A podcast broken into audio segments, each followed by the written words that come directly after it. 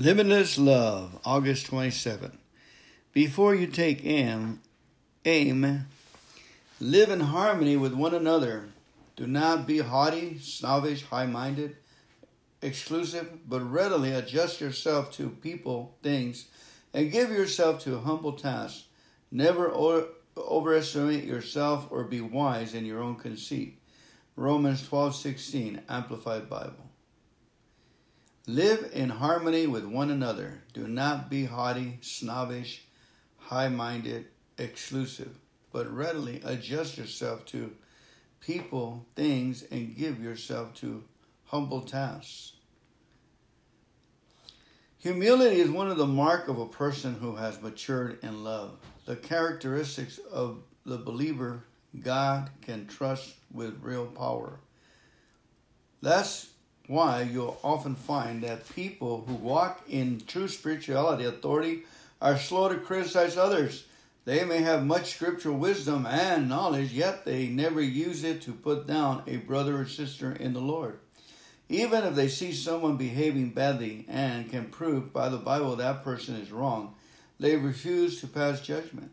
They are humble enough to realize they are probably aspects of that person's situation they don't understand and they're loving enough to make adjustments in their own attitudes in order to give the erring brother the time to and space to grow.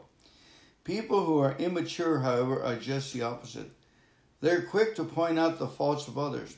They'll use scriptural truth to blast away at the sin in someone else's life and never stop to think about the damage they have done in the process. It will never occur to them that their arrogant attitudes grieves the Holy Spirit even more than the shortcomings of the brother they attempted to correct. People who act like that, and we all do the times, remind me of the way my son John was when he first learned to shoot a gun as a young boy. He was a good shot and he had no difficulty hitting his target, but I never let him out of my sight when we went hunting together because he still lacked wisdom. One time, for example, we were out together and he spotted a huge, ugly spider crawling up the side of the barn. He wanted to kill it, so he lifted up his shotgun and took aim. Don't do that, I said as I grabbed his gun. You'll blow a major hole in the side of the barn. Oh, he said sheepishly. I hadn't thought about the barn. That's why you and I are when we be first begin to learn about the things of God we have all our spiritual equipment. We have the faith of God in us and the capacity to use it. We have the anointing of the Holy Spirit and the capacity to use it. We have the Word of God and the authority to use it. But before God can fully turn up the power in us, we have to grow up and mature in love. We have to be wise enough to put up with a spider for a while for the sake of the barn and humble ourselves to check with our Father before we take aim because there might be just a few things we still don't know. Now, August 28th, limited love. Don't judge another man's servant. Who are you to judge someone else's servant? To their own master servants stand or fall, and they will stand, for the Lord is able to make them stand. Romans 14:4, New International Version. Years ago, the Lord spoke to my heart and asked me a question I'll never forget. Do you know what one of the greatest problems I have with the body of Christ is? No, sir, I answered. I don't. It's your dog determination to correct one another, he said. I realized immediately how true that is. I thought about all the disputes and debates that had taken place over minor doctrinal issues and ended up bringing up divisions to the church. I thought about all the ugly, unloving things I heard believers and ministers say about one another, all in the name of scriptural correctness. Through the years, I've seen some people spend more time studying the Word in an effort to prove someone else is wrong when they're spending when they'll spend studying it to get the wisdom and grace to correct their own faults and failures. That's not what the Lord intends for us to do. He never planned for us to use the word to destroy someone else with it. It doesn't matter what we think our fellow servants are in error or over, God didn't call us to judge them. He called us to walk in love and be example of them. He called us to consider things that edify and minister grace to the hearers. Ephesians 4:29. To consider one another to provoke unto love and to good works. Hebrews 10:24. He called us to say things that edify and minister grace unto the hearers. Obviously, if our friend and fellow believer is stepping into sin and yielding to immoral behavior, we can't ignore that. We need to lovingly reach out to help him say and say, "Hey, brother, you don't want to get into that. It will hurt you. It will rob you of the blessing of God. Let me give you a hand and help you out of that trap." But the fact is, most of the time, what we end up getting into each other about our questionable issues, things that are a matter of opinion. That's why the Bible tells us not to get involved in disputes or doubtful things. Romans 14:1. That they don't make that much difference. They draw us out of the love walk and in the legalistic arguments that hurt instead to help the body of Christ. Remember this none of us absolutely correct about every spiritual issue. Even if we were correct in everything we know, in the overall scope of things, we don't know much. So our own ignorance makes us incorrect in some situations. What's more, the Bible doesn't require us to be technically correct about everything. It requires us stewards is to be faithful. 1 Corinthians 4 2. It requires us to walk in love. August 29, limitless love. Born to love. Seeing you have purified your souls and obeying the truth through the Spirit unto unfeigned love for the brethren, see that you love one another with a pure heart fervently, being born again, not a corruptible seed, but of incorruptible by the word of God, which liveth and abideth forever. 1 Peter 1 22 and 23. One thing that robs us of the divine energy it takes to love one another is our refusal to lease, to leave our past behind. It seems we insist on dragging it around with us everywhere we go. Oh Lord, we say, I just don't know how I can love people the way I ought to. I've been so selfish all my life. I have such a history of being thoughtless and unkind. God forgive me, but that's the way I always been. We need to realize that not how God uses us. He sees us only in the light of redemption. He's never known you He's never known you any other way except cleansed by the blood of Jesus and robed in his righteousness. When you come crawling into the throne room telling him what a bad person you were 25 years ago, he doesn't know who you are talking about. He's forgotten your iniquities. He's removed them as far as the east is from the west. As far as he is concerned, the day you were born again was the day you you were born. One friend of mine found that out personally when he asked the Lord to give her a new clothes dryer for her birthday. She was surprised when her natural birthday came and went with no sign of her new dryer. Late one night, a few months later, however, someone called her and said, Please forgive me for calling so late. But the Lord instructed me to give you my clothes dryer, and He said I had to do it before midnight tonight. Sure enough, when my friend checked the calendar, she realized it was the date she had been born again. Wouldn't it be silly to pick up a little baby who's just a few days old and say, My, isn't he precious? Isn't he beautiful?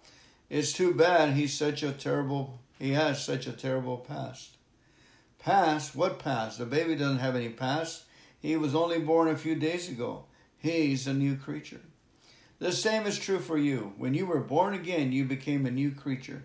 The Bible says old things pass away and all things become new. You exchange your life for Jesus' life. You exchange your past for his past.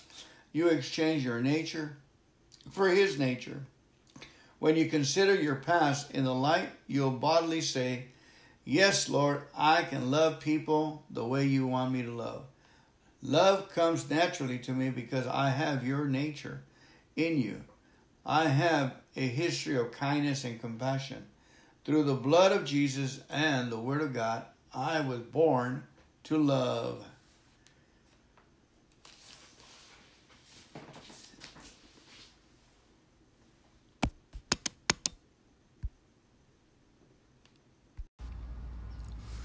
Greetings, August 24th. Limitless love. Do it God's way. In Matthew 5 38 42 says, We have heard that it was said, eye for eye and tooth for tooth. But I tell you, do not resist an evil person.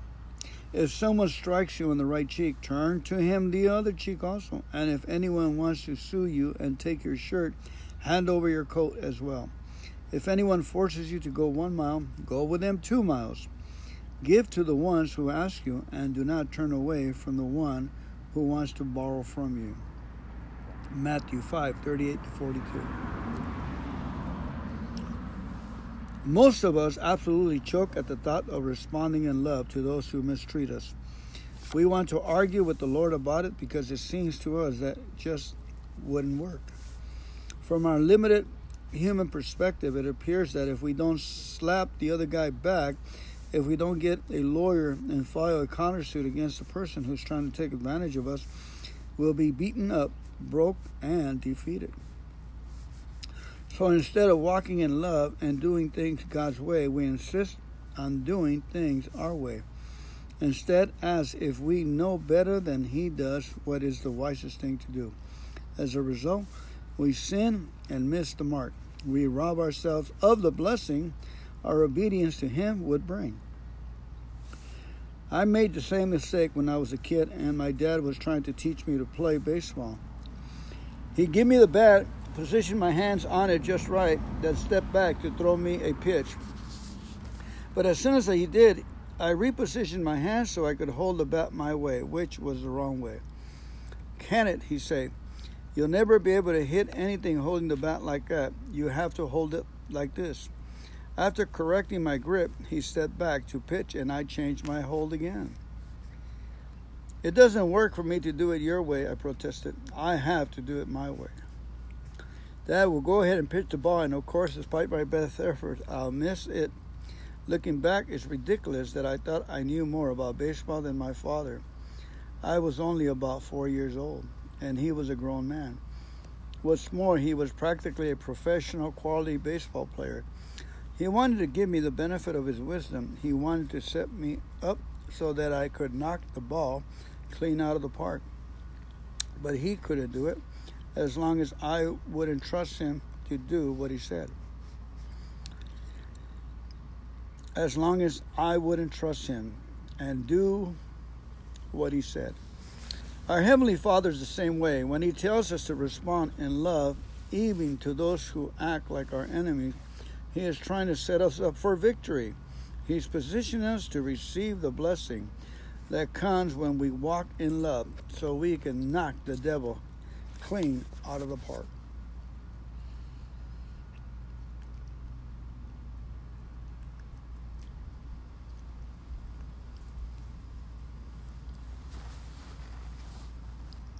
August 25. August 25. The only reasonable thing. Now, faith is the substance of things hoped for, the evidence of things not seen. Hebrews 11:1. The more you realize just how much God loves you, the more you'll fall in love with Him.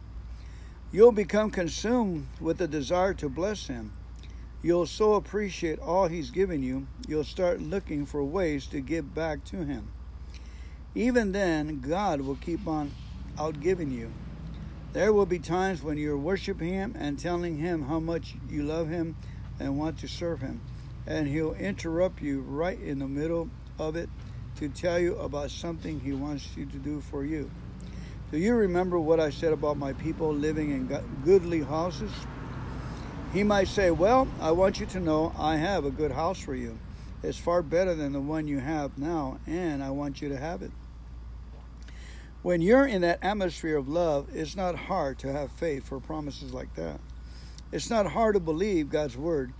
You don't have to struggle and strain. You can just rejoice and say, Thank you, Lord. I appreciate that. I'll start boxing things up today so we'll be ready when moving time comes.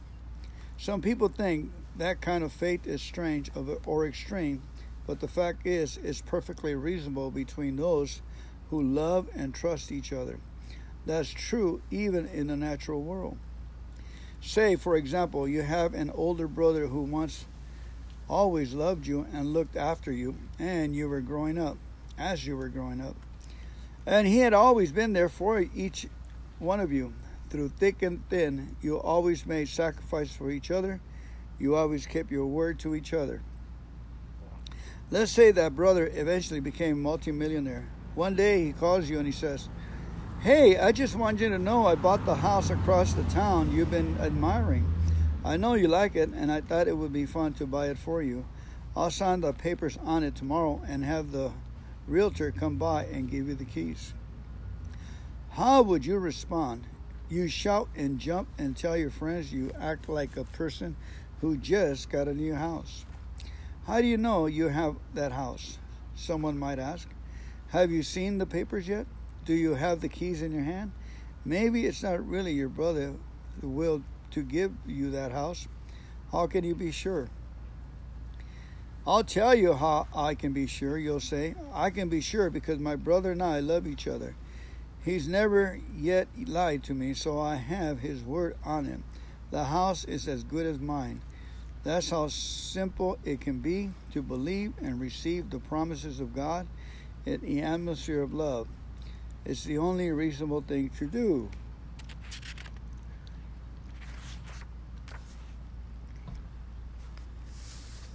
August 26. To tell the truth, the devil was a murderer from the beginning and does not stand in the truth because there's no truth in him. Whenever he speaks a lie, he speaks it from his own nature, for he is a liar and the father of lies. John 8:44, New American Standard. Walking in love means more than just being nice and sweet to people. It means telling them the truth with their best interests at heart.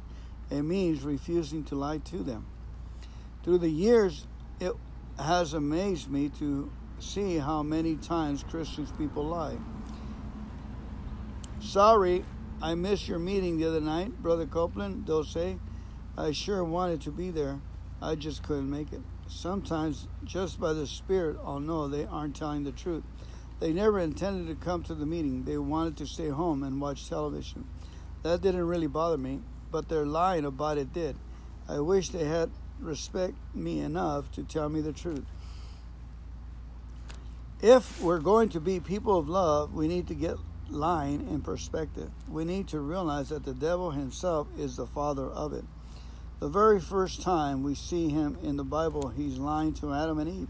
He's telling them that God's word isn't true, and then giving some advice that he says will bless them. It didn't, of course, because he's a deceiver. He'll promise you everything to get what you have, and then he won't give you anything in return. He is the father of the counterfeit covenant. He's the originator of the word that can't be trusted. As Christians, we should refuse to have anything to do with that. We should hate lying so badly that we get every trace of it out of our lives. Instead of being the worst people in the world to do business with, that's the way it's been in the pine. Christians ought to be the best people to do business with. Our world should hold up when no one else's does. Christian people shouldn't be content to make business agreements with a handshake. They ought to insist on writing things down, making contracts, and giving everybody a copy. They ought to do it not because they need a written document to force them to keep their word, but because they are so watchful and eagerly to do it every to do everything they promise. They want it in black and white to make sure they don't forget it. Instead of looking for ways to get out of the keeping our word, we should be like God. absolutely determined to keep it to the last jot and tittle. Our God is the Father of love, not the Father of lies. So let's get rid of the lies and be like Him in matters great and small. Let's tell the truth.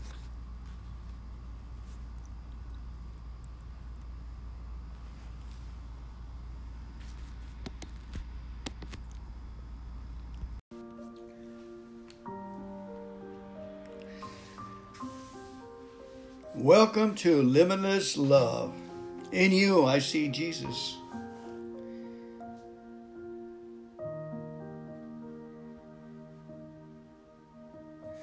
Second Corinthians 5 14 and 16. For the love of Christ constrains us because we does judge that if one died for all, then we're all dead, and that he died for all, that they which live should not henceforth live unto themselves, but unto him which died for them and rose again. Wherefore henceforth know we no man after the flesh. 2 Corinthians 5 14 and 16. The command of love your neighbor as you love yourself is a wonderful command. It's more than most people even try to do. But as members of the body of Christ, we have an even higher call. We're called to live for Jesus by living for each other. We're called to love our brothers and sisters in the Lord just like we love the Lord Himself. Brother Copeland, you might say, surely you aren't telling me I ought to treat you like I treated Jesus. Yes, I am, and I ought to be treating you the same way. After all, we are one body, we are one spirit with Him, the Bible says, when one suffers, we all suffer.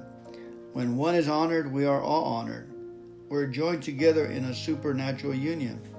Think about it for a moment. Jesus is in me, and I am in Jesus. Jesus is in you, and you are in him. That means, that must mean we're all mixed up together. I can't separate you from Jesus, and you can't treat him one way and treat you I can't treat him one way and you another because whatever I do, I'm doing him. I'm doing it to him, and whatever you do to me, you're doing it to him. When we understand that, we will be like the Apostle Paul and stop looking at each other's after the flesh. We'll stop thinking that just because we live in different packages of skin, we're separated from each other. We realize that when our tru- we are truly one in Jesus, we are each part of Him. That means when I see you, I see Jesus. So I ought to love you as you are, Jesus, as if you are Jesus. I ought to care for you with the agape kind of love that's only interested in what I can do for you, not in what you can do for me. After all, if I am going to treat you like Jesus, I'm going to treat you like you already done everything for me that you could possibly do. I'm going to treat you like you died for me I'm going to treat you as if you are the reason I'm going to heaven. I'll be looking for ways to bless you. I'll be searching for opportunities to care for you. Nothing you do will affect my love for you. Natural facts won't have any bearing on it. I won't care about your skin color. I won't care about your denominational background. When I look at you, I'll see Jesus. I'll see others I'll see the one who loved me and gave himself for me. When I look at you, I see the one I love. Amen.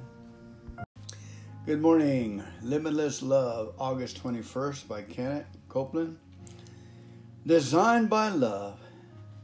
Hebrews 9 19 to 20 say, For when Moses had spoken every precept to all the people according to the law, he took the blood of calves and of goats with water and scarlet wool and hyssop, and sprinkled both the book and all the people, saying, This is the blood of the testament which God has enjoined unto you.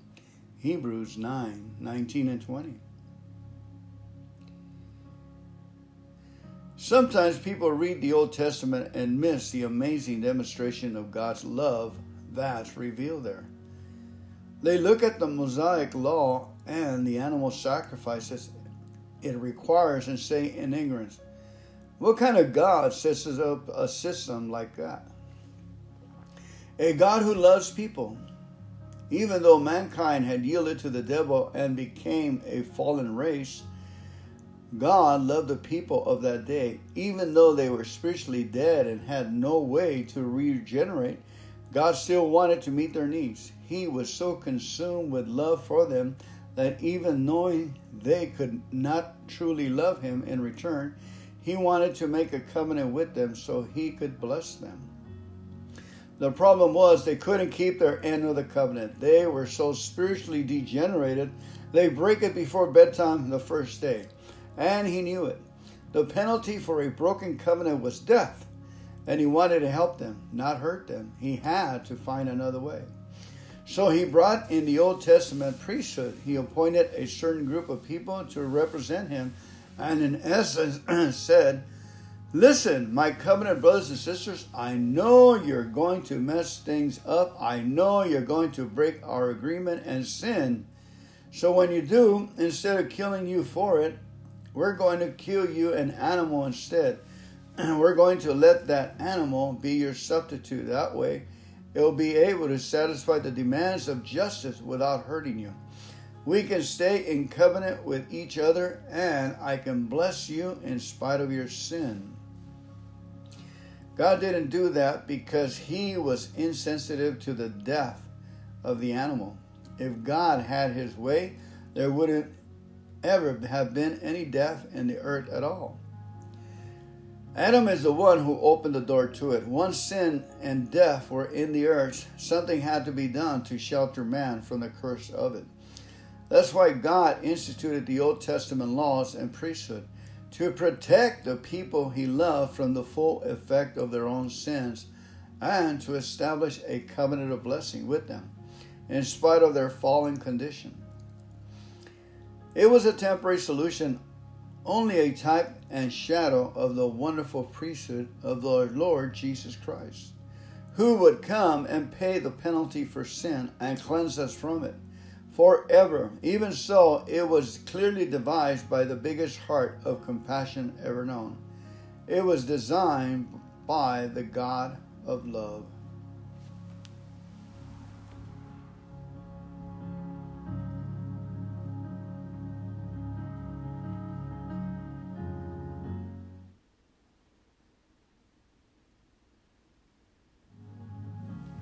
August 22nd. Limitless Love, Kenny Copeland. The perfect picture of love. One of the scribes came and having heard them reasoning together and perceiving that he had answered them well, asked him, Which is the first commandment of all? And Jesus answered him, The first of all commandments is, Hear, O Israel, the Lord our God is one Lord, and thou shalt love the Lord thy God with all thy heart and with all thy soul and with all thy mind and with all thy strength. That is the first commandment. Mark 12, 28 and 30. The greatest picture of covenant love ever seen on the earth was the relationship between the Lord Jesus and his heavenly Father. They loved each other with an absolute, unwavering love. The Father exalted Jesus and said, This is my beloved Son. Hear you him. Matthew 17 5. Jesus exalted the Father and said, I do nothing of myself, but as my Father has taught me, I speak these things. John 8 28. Through love, they were in perfect union with each other. Sometimes we take that for granted because we focus on the fact that Jesus was the Son of God, but he also was the Son of Man. Jesus was as much flesh and blood during his earthly life as you and I. He got tired, hungry, and thirsty just like other men, and he experienced pressure and temptation. Yet Jesus always obeyed the Father. He didn't sin one time. He didn't break his covenant with God once. Why? Because he was in love with his father that he couldn't bear to break their union. He was so committed to the father and the father to him that as they walked together, you couldn't tell whether one stopped and the other started. They were fused together by love. That's why Jesus agonized so greatly in the Garden of Gethsemane. That's why he sweat drops of blood. He wasn't upset over the physical pain and death he would experience on the cross. He was grieving over the thought of being separated from his Father.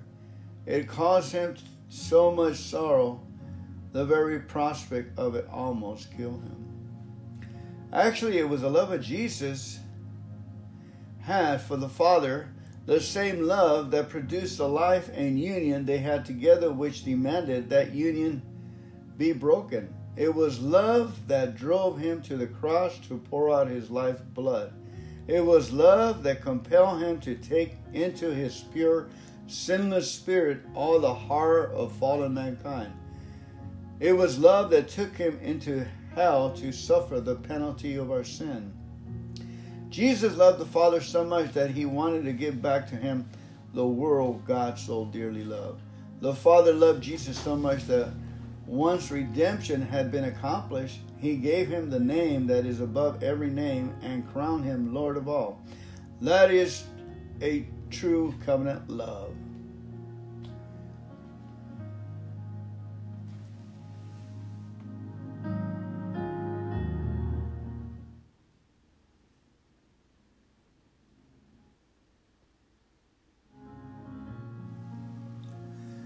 Limitless Love by Kenneth Copeland, August 23rd. In you I see Jesus. For the love of Christ constrain us because we does judge that if one died for all, then we're all dead, and that he died for all, that they which live should not henceforth live unto themselves, but unto him which died for them and rose again. Wherefore henceforth know we no man after the flesh. 2 Corinthians 15 16. To command to love your neighbor as you love yourself is a wonderful command. It's more than most people even try to do. But as members of the body of Christ, we have an even higher call. We're called to live for Jesus by living for each other. We're called to love our brothers and sisters in the Lord just like we love the Lord Himself. Brother Copeland, you might say, sure, surely you aren't telling me I ought to treat you like I treat Jesus. yes, I am, and I ought to be treating you the same way. After all, we are, are one body, we are one spirit with Him. The Bible says, when one suffers, we all suffer. When one is honored, we all honor. We're joined together in a supernatural union. Think about it for a moment. Jesus is in me, and I am in Jesus. Jesus is in you, and you are in me, in Him. That means, that must, we're all mixed up together. I can't separate you from Jesus, and I can't treat Him one way and treat you another because whatever I do to you, I'm doing it to Him, and whatever you do to me, you're doing it to Him. When we understand that, we'll be like the Apostle Paul and stop looking at each other after the flesh. We'll stop thinking that just because we lived in different packages of skin, we're separated from each other. We'll realize that we are truly one in Jesus. We are each part of Him. That means when I see you, I see Jesus. So I ought to love you as if you are Jesus. I ought to care for you with the agape kind of love that's only interested in what I can do for you, not in what you can do for me. After all, I am going to treat you like Jesus. I'm going to treat you like you already done everything for me that you could possibly do. I'm going to treat you like you died for me. I'm going to treat you as if you're the reason I'm going to heaven. I'll be looking for ways to bless you. I'll be searching the opportunities to care for you. Nothing you do will affect my love for you. Natural facts won't have any bearing on it. I won't care about your skin color. I won't care about your denominational background. When I look at you, I'll see Jesus.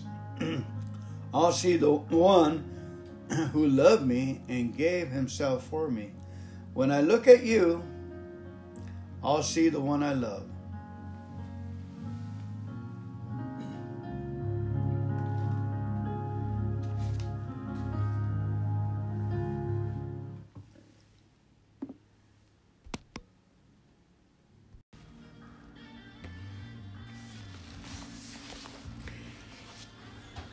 Limitless Love by Kenny Copeland, August the 20th. Keep on serving. Scripture from today is from the New American Standard Bible, Matthew chapter 20, verses 27 to 28. And whosoever wishes to be first among you shall be your slave, just as the Son of Man did not come to be served, but to serve, and to give his life a ransom for many. Have you ever found yourself irritated when someone who didn't appreciate your kindness to them? Have you ever caught yourself saying, I just can't believe they treated me so badly? After all I've done for them, they owe me more than that. The next time you're tempted to take that attitude, remember this the moment you step into the martyr mentality, you are stepping out of love. You are using the good things you did for that person as a kind of emotional manipulation. Instead of being content simply to bless them, you are demanding something in return. Doesn't everyone do that? Someone might say. Jesus didn't. When he came to the earth, he didn't come here trying to talk people into believing in him so that he would get something from them. He came totally, absolutely, unreservedly to give of himself so that whosoever would believe in him wouldn't perish but have everlasting life. He sacrificed himself in love for the world, even though there was no guarantee that anyone would receive him. And the fact is, most people didn't. When he went on to the cross, no one appreciated or understood what he was doing. It was a mystery hidden in God. People laughed at him and scorned him, but he didn't take offense. He didn't say, Can you believe this? I'm pouring out my blood for them and they don't even appreciate it. No, he prayed, Father, Father, forgive them. They do not know what they do. Even after he was raised from the dead, the majority of his followers didn't receive him. The Bible says he appealed to about 500 people after he was raised from the dead. 1 Corinthians 15 6. He told all of them, You go to Jerusalem and wait for the promise of the Holy Spirit. Yet only 120 were in the upper room on that day of Pentecost. You'd think every one of them would have been there after seeing him raised from the dead, but they weren't. Clearly, even though they saw their own eyes what he had done for them, they didn't respond as they should have. But Jesus never let people's ingratitude affect him. We have no record that he ever mentioned it. He just kept on doing what the love of God within him compelled him to do. He kept on giving and giving, serving, and pouring out his life. As his disciples, that's what we'll do too.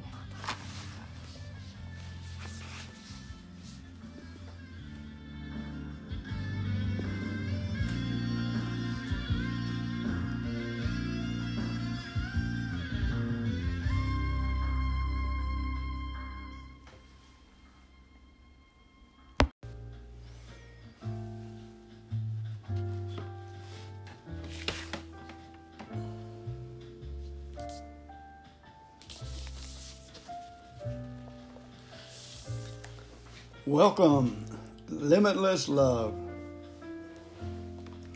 August 19th. When love gets angry. And the Lord said unto Moses, Go, get thee down, for thy people which thou broughtest out of the land of Egypt have corrupted themselves. They have turned aside quickly out of the way which I commanded them They have made them a molten calf and have worshipped it and have sacrificed thereunto. Now, therefore, let me alone, that my wrath may wax hot against them, and that I may consume them, and I will make of thee a great nation. And Moses besought the Lord his God and said, Lord, why does thy wrath wax hot against thy people? Which thou hast brought forth out of the land of Egypt with great power and with a mighty hand. Turn from thy fierce wrath and repent of this evil against thy people. Remember Abraham, Isaac, and Israel, thy servants, to whom thou swearest by thine own self, and says unto them, I will multiply your seed as the stars of heaven, and all this land that I have spoken, I will give unto your seed, and they shall inherit forever. And the Lord repented of the evil which he thought to do unto his people. Exodus 32, 7 and 8, and 10 and 14. Don't think that just because you walk in love, you won't ever be angry. God Himself became angry at evil and injustice. He feels about those things just like we do. The difference between our anger and His is that, first of all, His anger is a whole lot bigger than ours, but He doesn't sin with His anger like we do. He never loses His temper. As we grow in love and the other spirit of the fruit of the Spirit, such as temperance, we won't lose ours either. As Ephesians 4:26 says, we will be angry and sin not. God's loving nature also causes him to be easily entreated. James 3:17. He is willing to turn from his anger even though he is right and just in having it. He is willing to let go of his wrath and forgive simply because his covenant Covenant friends ask him to, and in this case, for instance, God, God's love for Moses caused him to have mercy on the Israelites, even though they didn't deserve mercy and weren't asking for it at that time. In so doing, he set the example for us. He revealed how we should treat those who move us not only to fleshly anger, but to righteous indignation. We must love like He loves and be willing to turn from our anger even when it is justified. We must be merciful simply because our covenant friend, the Lord Jesus Christ, has requested it. He said, Forgive if you have anything against anyone. Mark 11 25. New American Standard. Although the people who have done the wrong may not deserve mercy, although they may not even be repentant, because we love the Master, we will yield to his request. We will turn from our anger and do what he has asked us to do.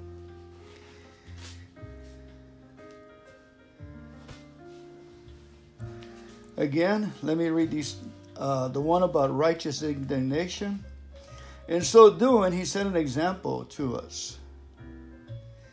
He revealed how we should treat those who move us not only to fleshly anger, but to righteous indignation. Did you see that? Move us from anger to righteous indignation. We can get a lot done when we uh, explode with righteous indignation.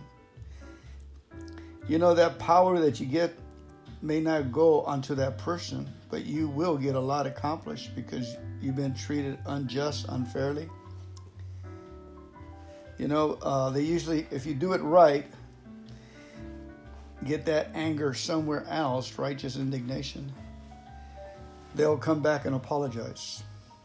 And that, my friend, is a lovely thing. You win a friend for life. In other words, don't tear them up and down. Get your righteous indignation in a project you've been working on. Wax the car, clean the garage. We must love like He loves and be willing to turn from our anger even when it's justified. When it is justified, we must be merciful simply because our covenant friend, the Lord Jesus Christ, has requested. Amen. I didn't make the rules, folks. I'm just a messenger. I love you. God bless you. We're going to do this, and we're going to do it right.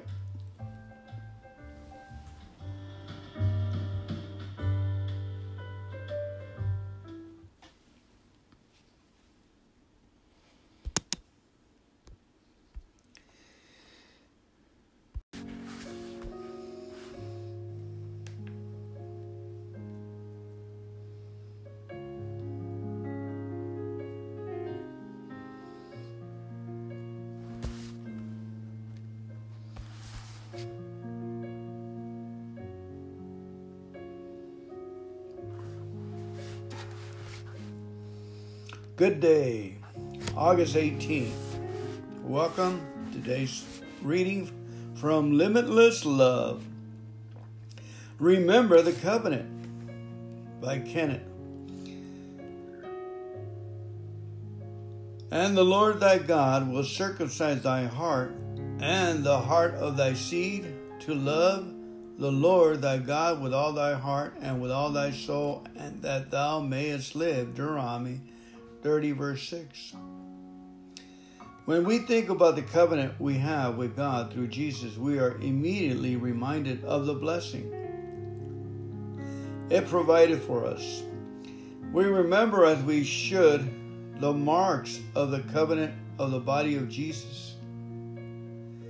The scars on his head from the crown of his thorns and the stripes on his back, the nail prints in his hands, and the hole in his side.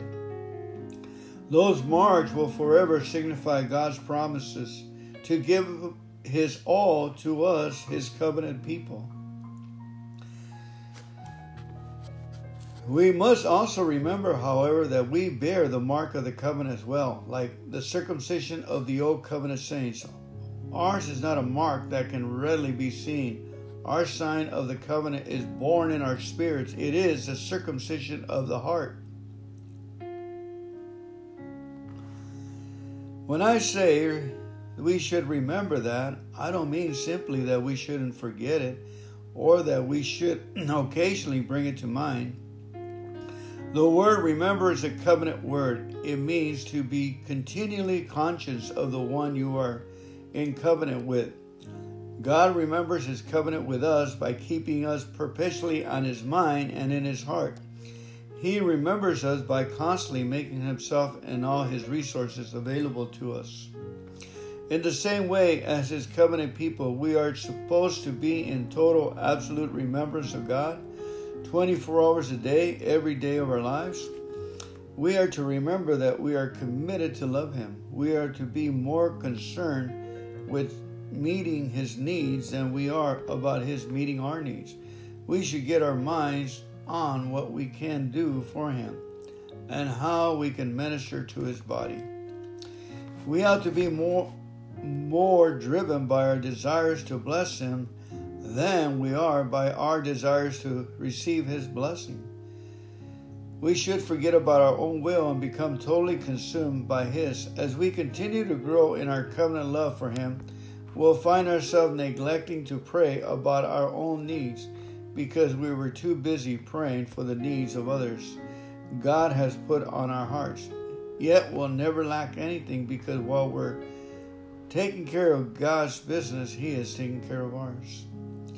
Only when we start loving the Lord like that will we really discover what covenant is all about. That's when we'll remember countless times a day that all we are and all we have belongs to God as our covenant partner. We'll be driven by the love within us to be His servants, His champions on the earth, to be whatever He needs us to be. Only then will we discover what it really means to live August 18, Limitless Love.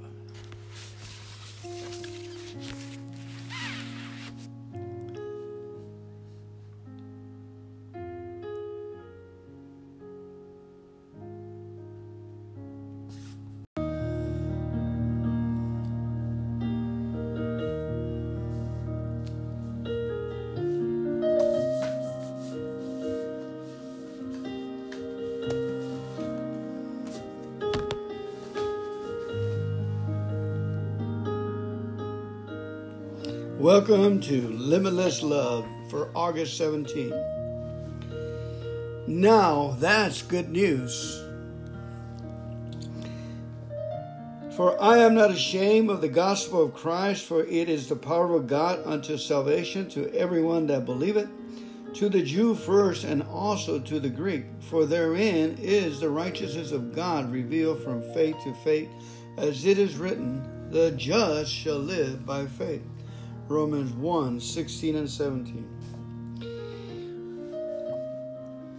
Limitless love, Kenneth Copeland. Over the years, religion has watered down our idea of the gospel. It has given us the idea that the gospel is little more than a sweet Sunday school lesson. It's reduced to the gospel to a set of rules and regulations that we have to obey and keep God from being mad at us. But the gospel means the good news. The Bible says the gospel is the power of God. But there is very little good news and very little power in things like rules and regulations. One day I was thinking,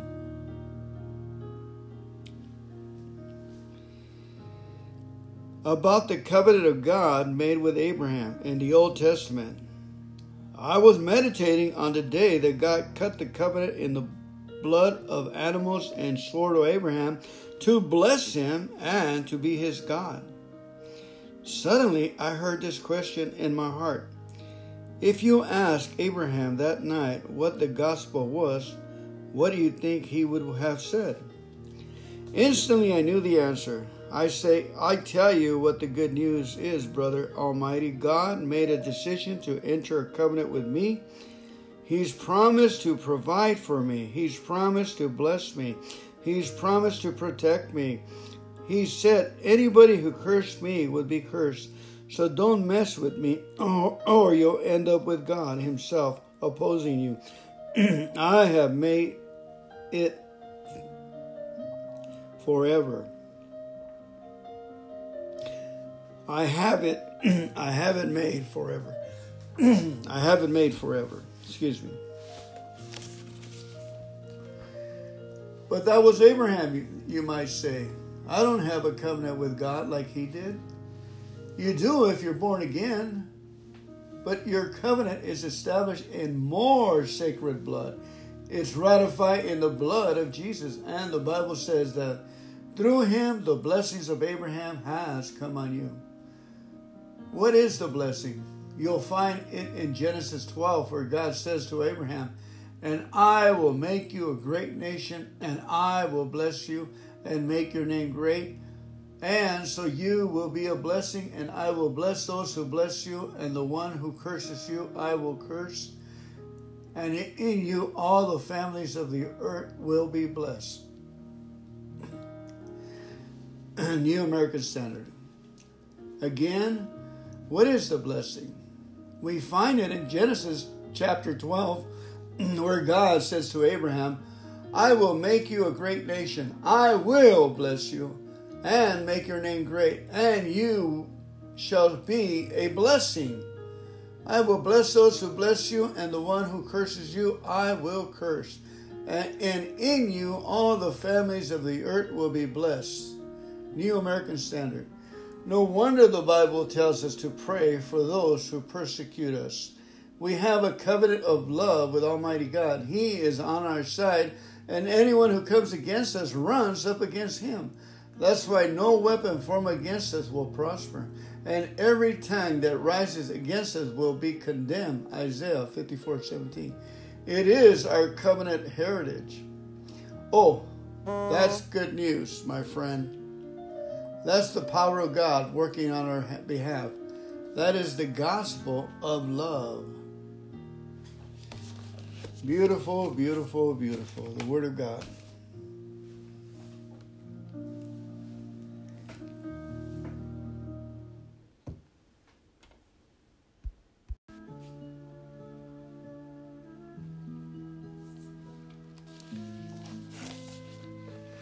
Greetings. Reading of today, August 16th Limitless Love by Kenneth Copeland. Settled by the blood. Today's teaching centers around Matthew 27 27 31 from the New American Standard. And it says, Then the soldiers of the governor took Jesus into the praetorium and gathered the whole Roman cohort around him. They stripped him and put a scarlet robe on him, and after twisting together a crown of thorns, they put it on his head and a reed in his right hand. And they knelt down before him and mocked him, saying, Hail, King of the Jews! They spat on him and took the reed and began to beat him on the head. And they had mocked him. After, they took the scarlet robe of him and put his own garments back on him, and led him away to, to crucify him. Matthew 27 27 31. As believers, As believers, we have a covenant that has been ratified in the blood of Jesus Himself. Every provision recorded in God's Word, every promise God has made to us in the Bible, has been established forever in His precious blood. As God's covenant sacrifice for us, Jesus became the guarantee of our divine blessing. His blood ended all debate and forever settled the fact that God loves us and has promised to provide for us everything that pertains to life and godliness. Once you truly grasp that, it will practically sound like profanity when you hear someone say, Well, I just don't know if it's God's will to heal me. I'm not sure He's going to provide for my needs they might as well be saying, I don't really think the blood of Jesus meant that much. After all, God is sovereign. He might just decide to break his promise and ignore the blood. You won't even be able to think such a thing, much less say it. Your heart will be anchored, your mind will be firmly established, your whole being will be settled in faith. Every time you think of God's word, you'll remember the blood and you'll be fully assured that God will do for you what He has promised. To get to that point, however, you have to meditate on what happens on the cross. What happened. Saturate yourself in it until you're standing out there on Calvary's mountain. Meditate on it until you can smell the old dungeon where he was whipped and you can see the flesh ripped from his body as the stripes for your healing are laid on his back. Let the Holy Spirit help you hear the ring of the hammer driving the nails into his body and see the blood pouring from his wounds as the laughter and mockery of ignorant and sinful men fall the air. Look at him hanging on the cross and remember Galatians 3 13 and 14. Christ has redeemed us from the curse of the law, being made a curse for us, for it is written, Cursed is everyone that hangeth on a tree that the blessing of Abraham might come on the Gentiles through Jesus Christ, that we might receive the promise of the Spirit through faith. Let the blood of the everlasting covenant do within you what it was divinely designed to do. Let it settle forever every question you might have about God's love.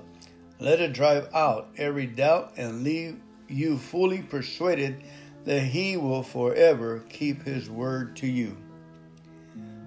Limitless Love, Settled by the Blood by Kenny Copeland.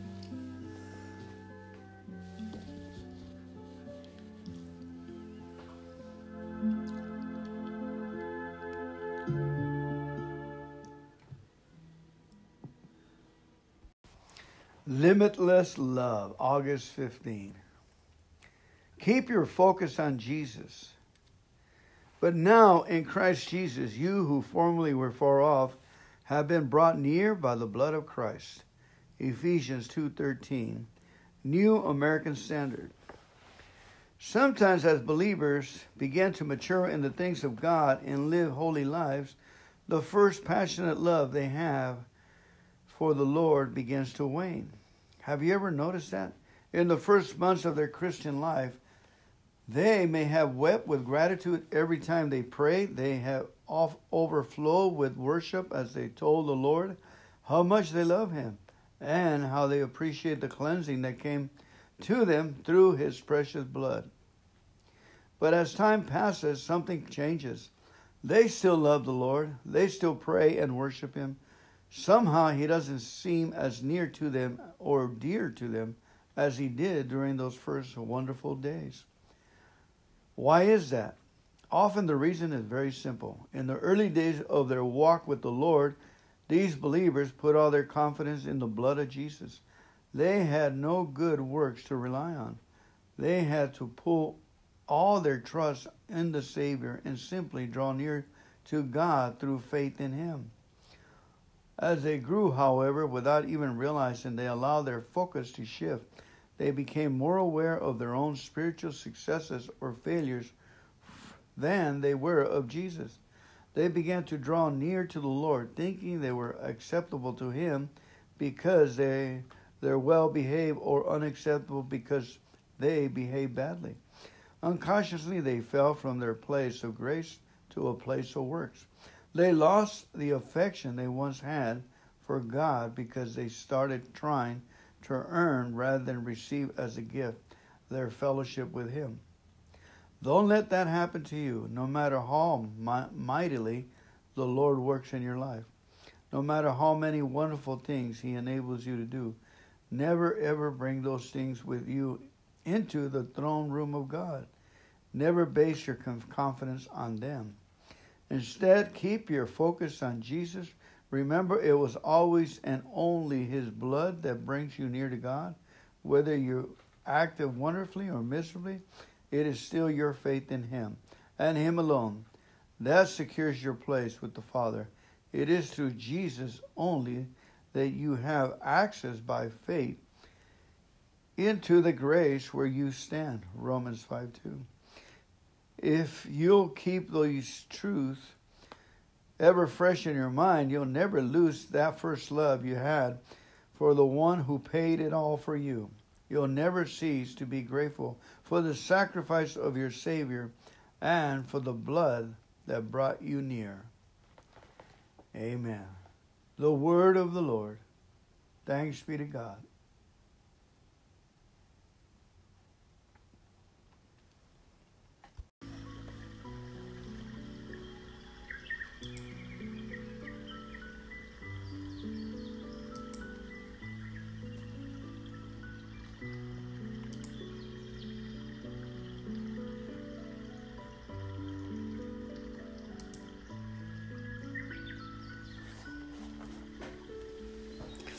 August the 14th. Limitless love. Dare to walk worthy. For this cause we also, since the day we heard it, do not cease prayer for you, and to desire that you might be filled with the knowledge of His will in all wisdom and spiritual understanding that you might walk worthy of the Lord unto all pleasing, being fruitful in every good work, and increase in the knowledge of God. Colossians 1 9 through 10. By Kenneth Copeland. Religion has cultivated an attitude in many Christians that chokes off their revelation of God's love for them. It has taught them that they are unworthy to be called his sons. So instead of going boldly to the throne of grace and enjoying fellowship with their Father, they are continually cowering outside, whining about how unworthy they are. For the most part, their intentions is honorable. They desire to be humble before the Lord. They want to give him all the glory for what he's done for them and take none of it for themselves but their approach is unscriptural. Rather than honoring the Lord, they are dishonoring Him by refusing to receive the gift He has given them. Even though as a sinner we were all unworthy of salvation, once we made Jesus our Lord, His blood made us worthy. He became sin so that we could be made the righteousness of God. When we receive Him as Savior, he gave us authority to become the children of God. Do you know what that means? It means when you belittle yourself, you are belittling what He did in you. When you tell Him how unworthy you are, you are telling Him that the blood of Jesus wasn't enough to sanctify you, it wasn't enough to make you worthy. You are, in essence, refusing to take the rightful place in God's family He paid so dearly to give you. That grieves his heart. Think about it. And you can see why. How would you like it if you adopted some little bedraggled child, love him like your own flesh and blood, and yet he always refused to look at you in the eye? How would you like it if you gave him the best of everything, but he couldn't receive it because he felt unworthy? You would probably bring your you to tears. It here I am spending all this money on this child. You'll think just because I love him, here I am trying to give him a wonderful life and all he can talk about of this unworthy business. Don't treat your Heavenly Father that way. Don't frustrate His love. Receive your love position as a born again child in God's family. That's the honor of all honors to Him. Instead of telling Him how unworthy you are, tell Him how worthy of praise He is. Every time you approach Him, do it with your head up and joy in your heart. Dare to take your place as a son who has been made worthy of his Father's love dare to walk worthy of the Lord, fully pleasing to Him.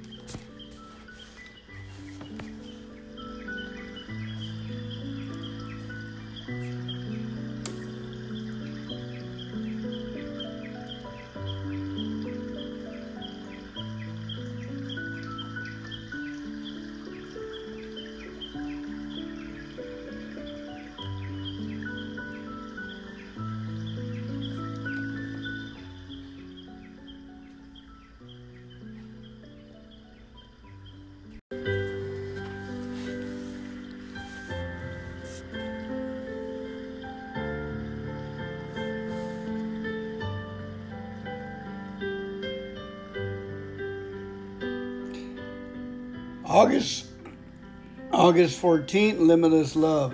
Dare to walk worthy. Colossians chapter 1 verse 9 through 10.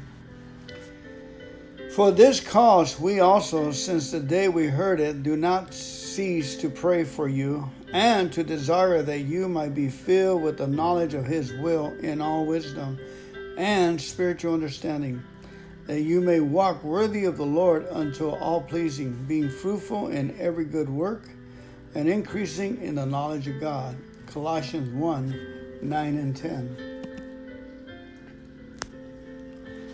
Religion has cultivated an attitude of many Christians that chokes off the revelation of God's love for them.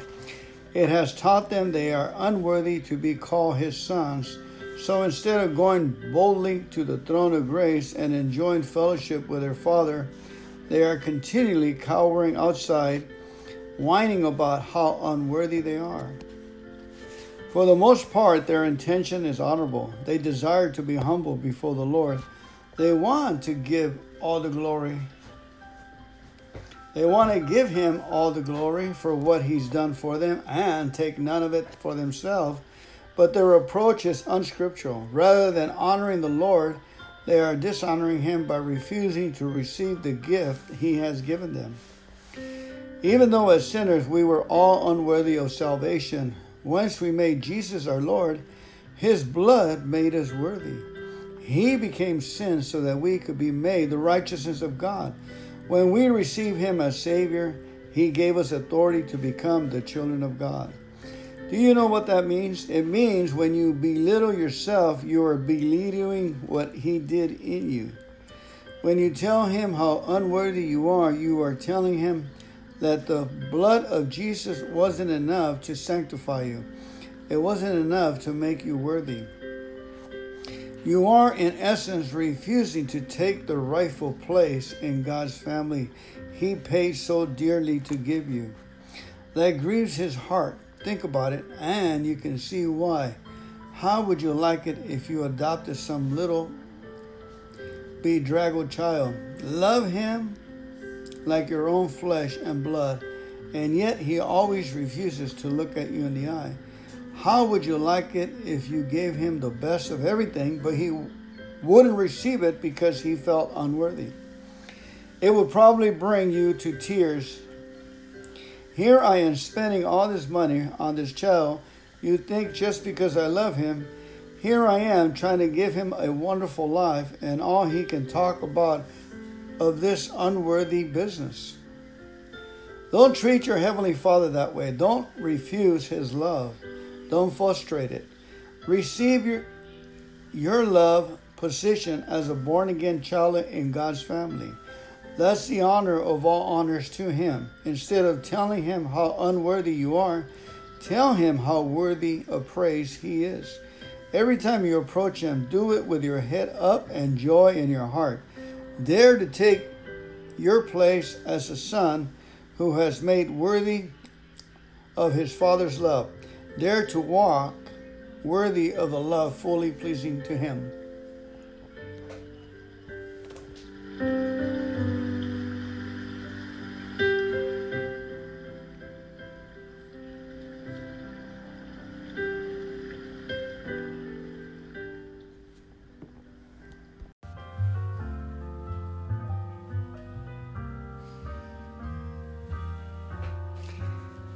Good morning. Welcome to today's Limitless Love 365 day devotional for Friday the 13th. Would you believe that? August the 13th.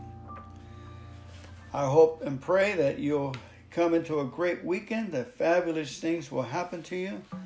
Look up, for our redemption lieth near. Here we go. This is Kenny Copeland speaking. Alrighty. Limitless love according to your faith. According to your faith be it unto you. Matthew 9:29. Please say it out loud with me. According to my faith it is done unto me. Matthew 9:29. According to my faith. Amen. Faith works by love. We acknowledge the fact many times, but did you know that love cannot work without faith? It's true. I could love you with all my heart. I could love you so much that I would buy you a house, put a new car in the driveway, and give you the keys to both of them. But if you didn't trust my love, those things would do you no good. When I try to give you the keys, you refuse them and say, No, you can't fool me. I know you haven't. I bought me a car. You haven't bought me a car, and I surely don't believe you bought me a house. So just keep those silly keys because I am not falling for that lie. Ridiculous? No, that's reality. In fact, there was an actual case much like that some years ago in Chicago.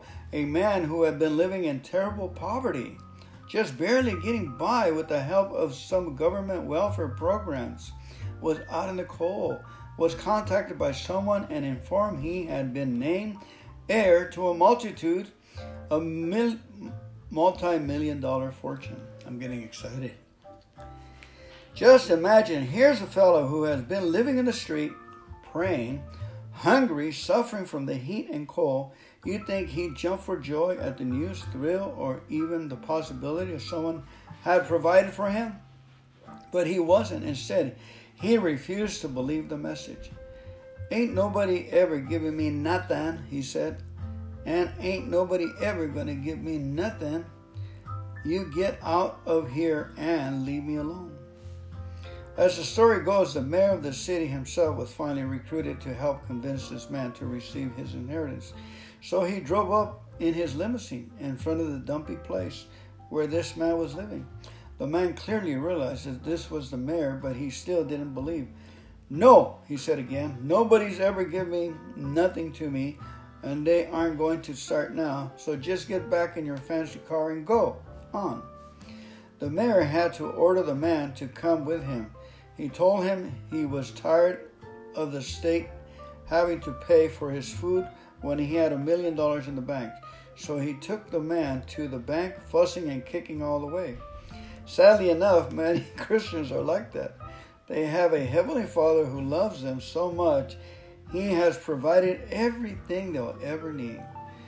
They have an inheritance so rich it's literally inexhaustible, but they haven't developed enough faith in God, love to receive it. Lord, they say, I'm not asking you for very much, just enough for me and my family to get by. In spite of the riches God longs to give, He is obligated to, to parcel, parcel out that pitiful provision his children have asked for, as he says, according to your faith be it unto you. Whew. Amen. According to your imagination and love be it unto you. Have a great day. God bless you. Thank you for listening.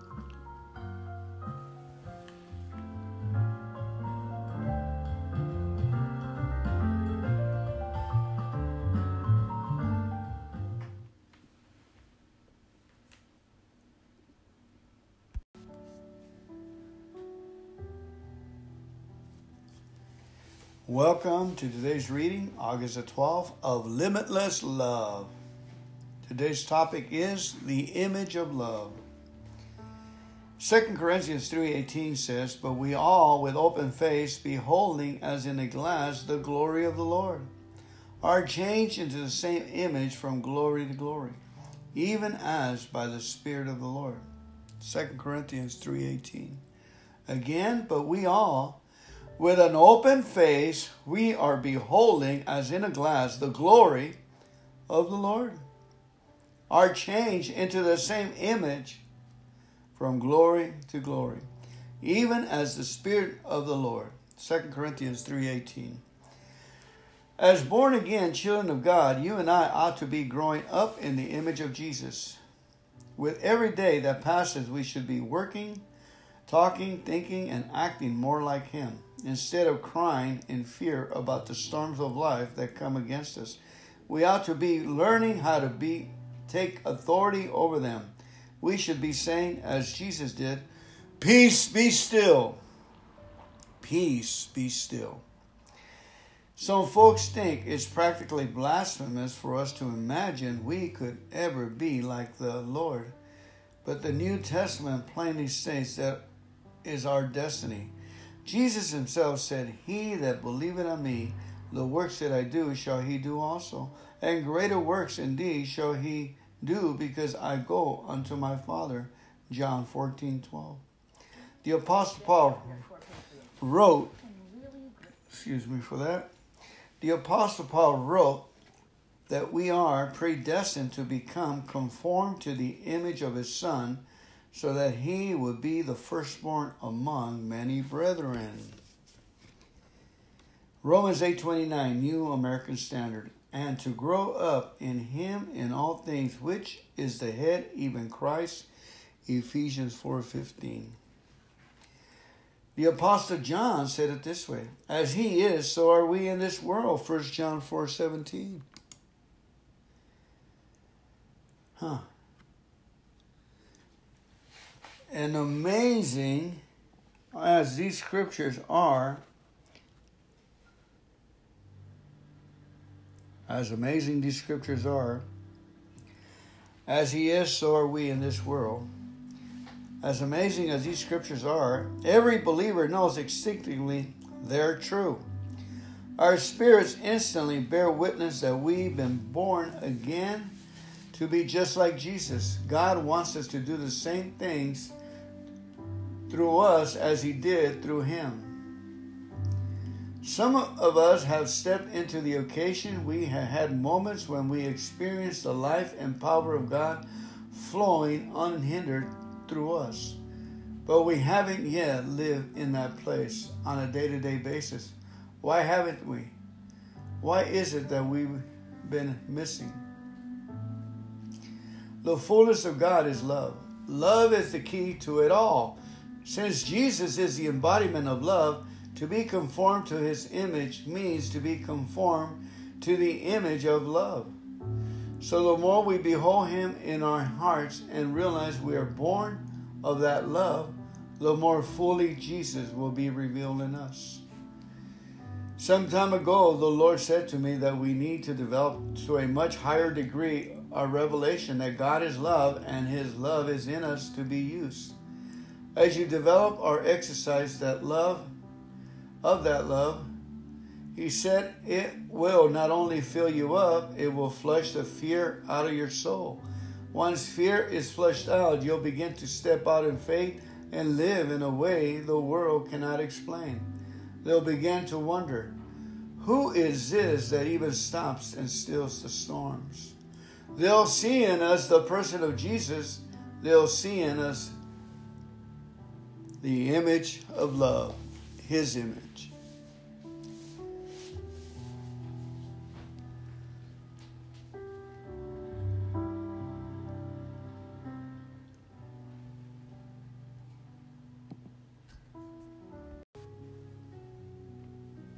August 11th, welcome to today's reading Limitless Love. In the Arms of Jesus by Kenneth if we love one another, God abides in us, and his love is perfected in us. 1 John 4:12, New American Standard. Remember the old saying, practice makes perfect? When it comes to love, that's absolutely the truth. The way to perfect God's love in you is by practicing that love on others. Don't just practice it in the easy ones, those who are kind and gracious to you. The Bible says even sinners can do that. Determined to love those who irritate you and act ugly towards you. Purposely love those who are most challenging to you. Don't sit around waiting for some kind of supernatural warm, fuzzy feeling to make you do it. Just step out in faith and love them by an act of your will. One way to begin is by asking God to help you see that person the way He sees them. If it's someone who has already been ugly to you, that may be difficult. In fact, it may irritate you a little that God loves them all. Let's be honest, at times, all of us in our fleshly selfishness looked at someone who was acting badly and thought, how could God love that idiot? When I was a little boy, I overheard my mother talking to a man of faith about someone like that. I just wonder how in the world God is going to deal with that person, she said. Mercifully, he answered, with great mercy. Even as a young boy, I knew that the man was really saying, God will deal with them mercifully just like he did with you, just like he did with me. If I weren't for his mercy, none of us would have survived.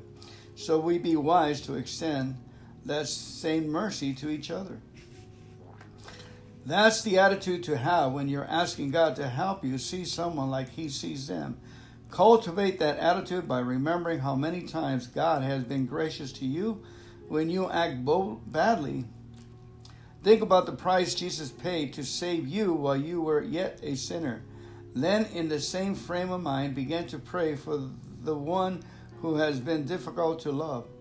Sometimes I get the process started by picturing them in my mind and then visualizing Jesus coming right up behind them and taking them in his arms. I see them totally engulfed in Him. I think, yes, Lord, that's the way you treated me. You loved me when I didn't deserve it. Help me to do for them what you did for me. Just let your mercy and compassion for them find expression through me.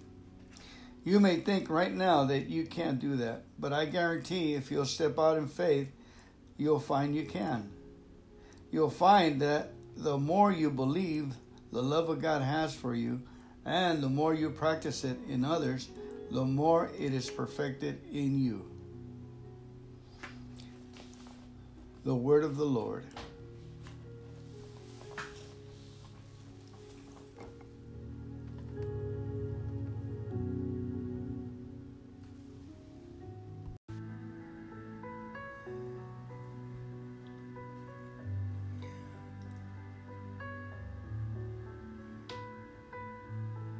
August the 10th, Kenneth Copeland. Limitless Love. The will of the King. The will of the King. The entrance of thy words give it light, it giveth understanding unto the simple. I opened my mouth and panted, for I long for thy commandments. Look upon me and be merciful unto me, as you used to do unto those that love your name. Please order my steps according to your word. Psalm 119, verses 130 to 133. Again, the entrance of thy words give it light. It giveth understanding unto the simple. I opened my mouth and panted, for I long for thy commandments. Look upon me and be merciful unto me, as you have done so to those who love your name. Please order my steps according to your word.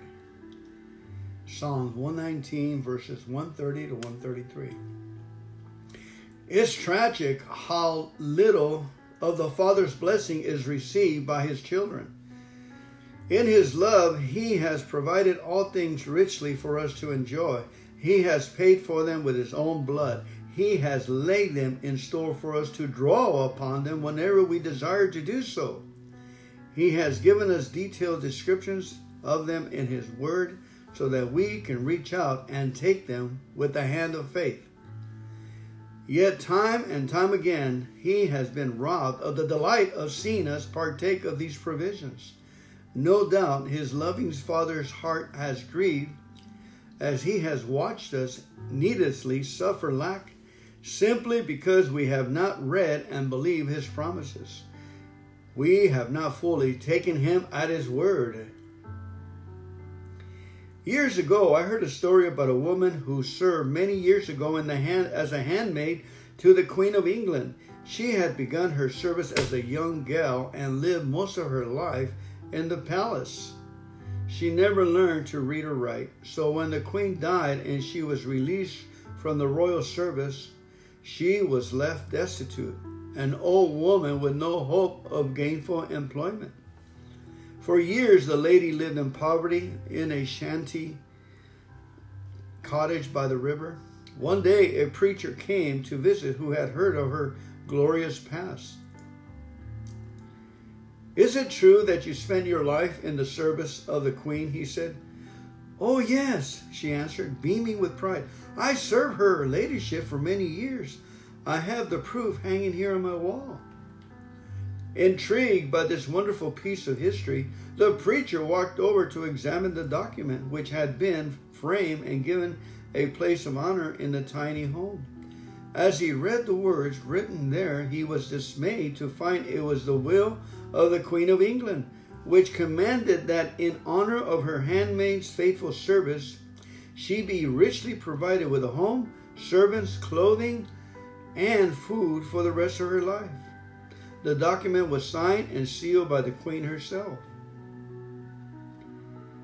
Although the dear old lady had honored and cherished the will for years, she had never read it and understood what it promised her. Therefore, she had never been able to take the queen at her word and receive what her majesty had provided.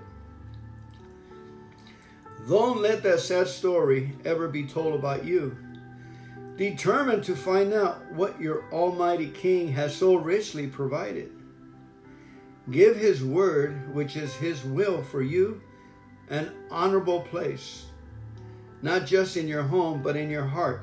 Let the entrance of His word give you light, so you can believe and receive all the bountiful blessings of the Lord. The word of the Lord. Thanks be to God.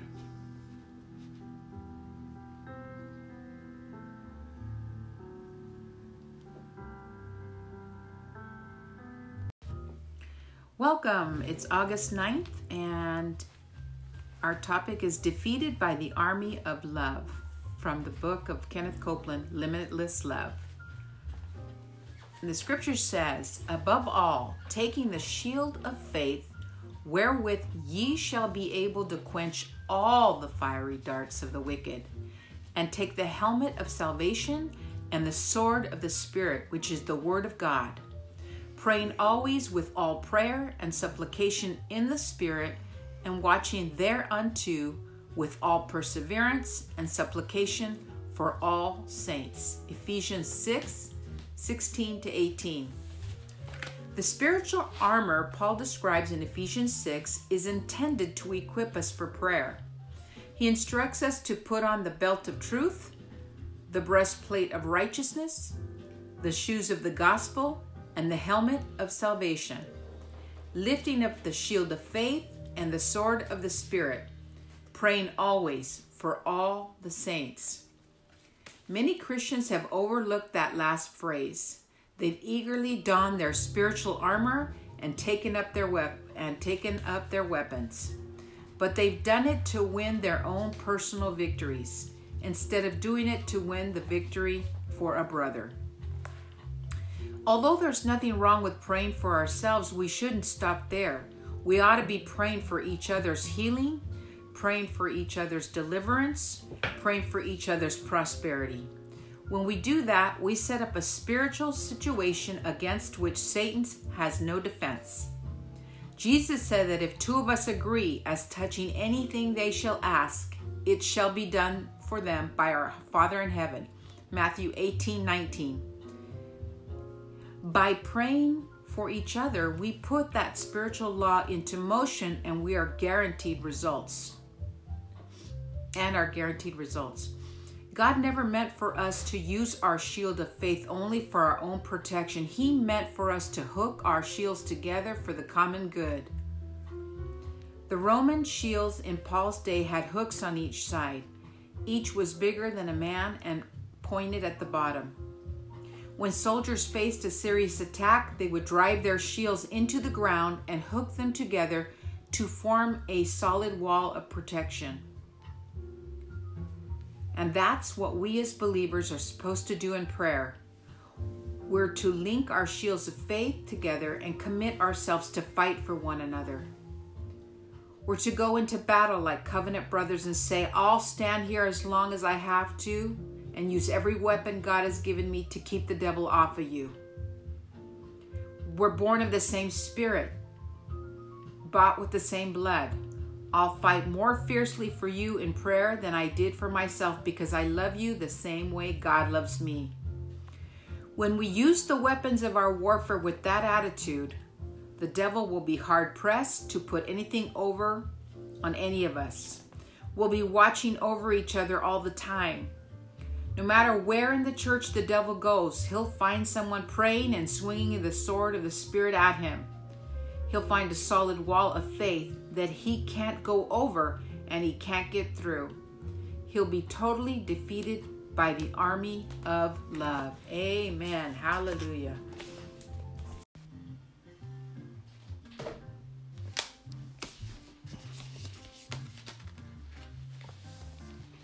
Good morning, August the 8th. Limitless love. Let's open this with a moment of silence, followed by the Lord's Prayer. Our Father, who art in heaven, hallowed be thy name. Thy kingdom come, thy will be done on earth as it is in heaven. Give us this day our daily bread, and forgive us our trespasses as we forgive those who trespass against us. Lead us not into temptation, but deliver us from evil. For thine is the kingdom, and the power, and the glory, forever and ever. Amen. Good morning. Coming to you from Southern California, Fernando. Today's reading is August the 8th Limitless Love, the sword that sets you free. Some became fools through their rebellious ways and suffered afflictions because of their iniquities. They loathed all food and drew near the gates of death. Then they cried to the Lord in their trouble, and he saved them from their distresses. He sent out his word, and he healed them. He rescued them from the grave. Psalm 107, 17 to 20, New International Version. God's written word is an expression of his love for you.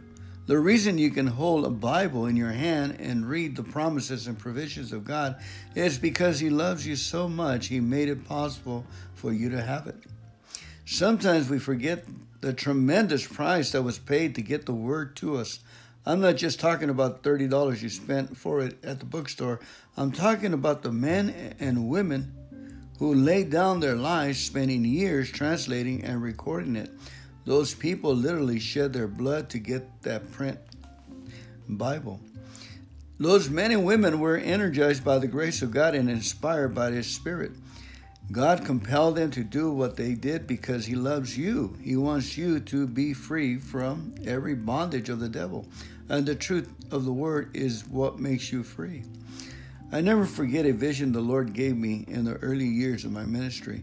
I was praying in a little church in South Texas where I got to preach some meetings. I suddenly saw with the eyes of my spirit a dragon come through the front door of the church. It was so big, it filled the entire church.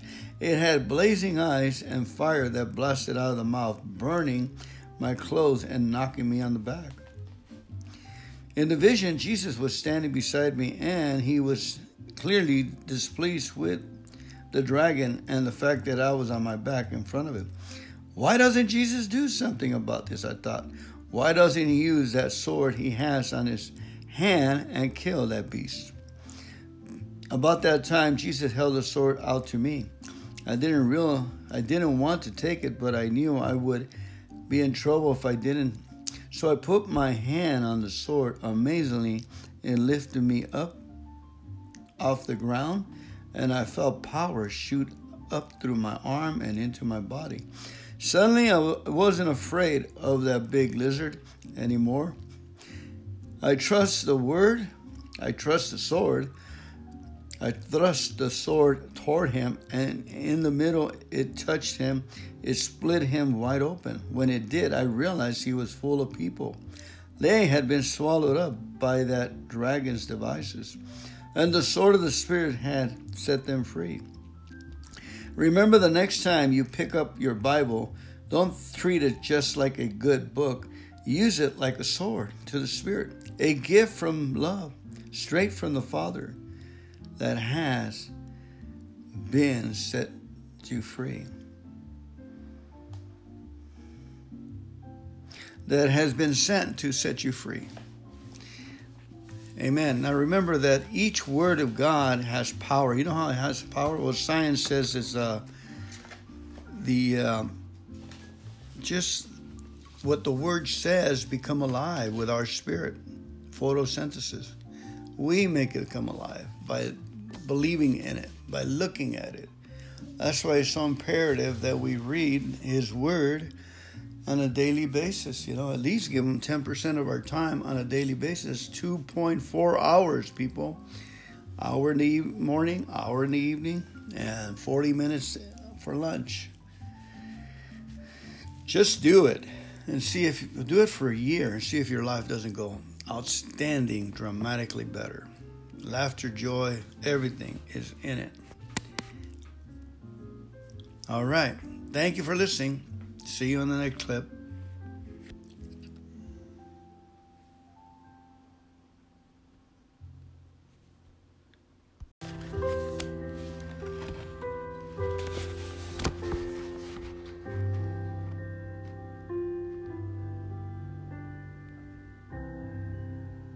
Limitless Love for August the 7th. Putting the flies to flight.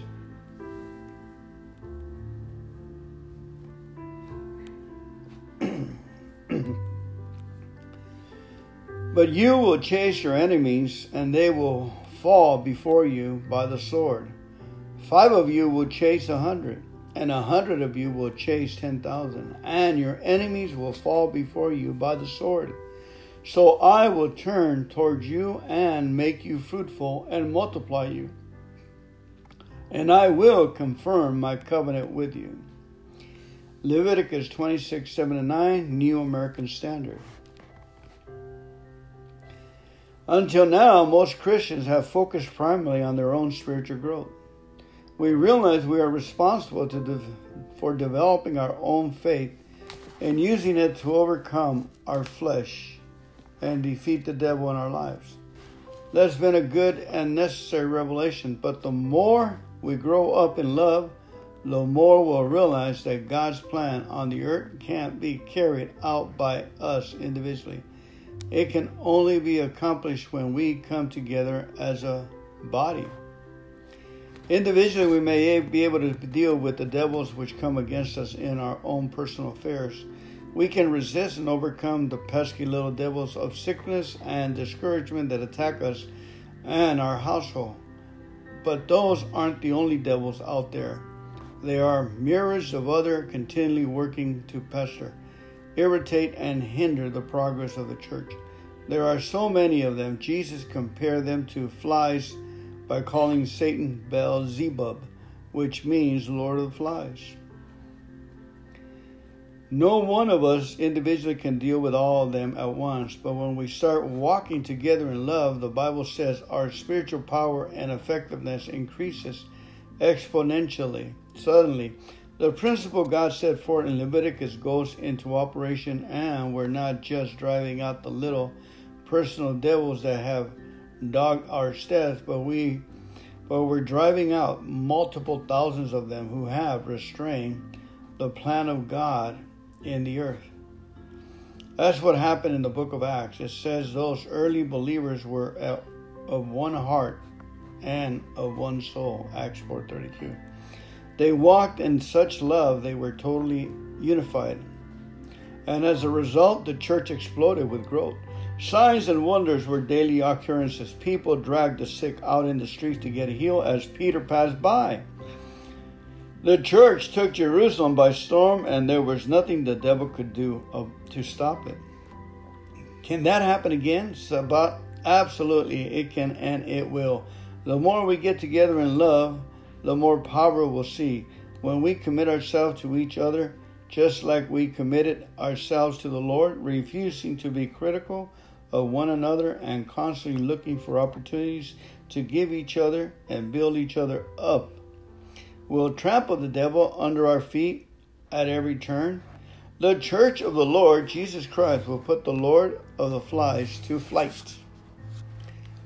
The Word of God for August the 7th.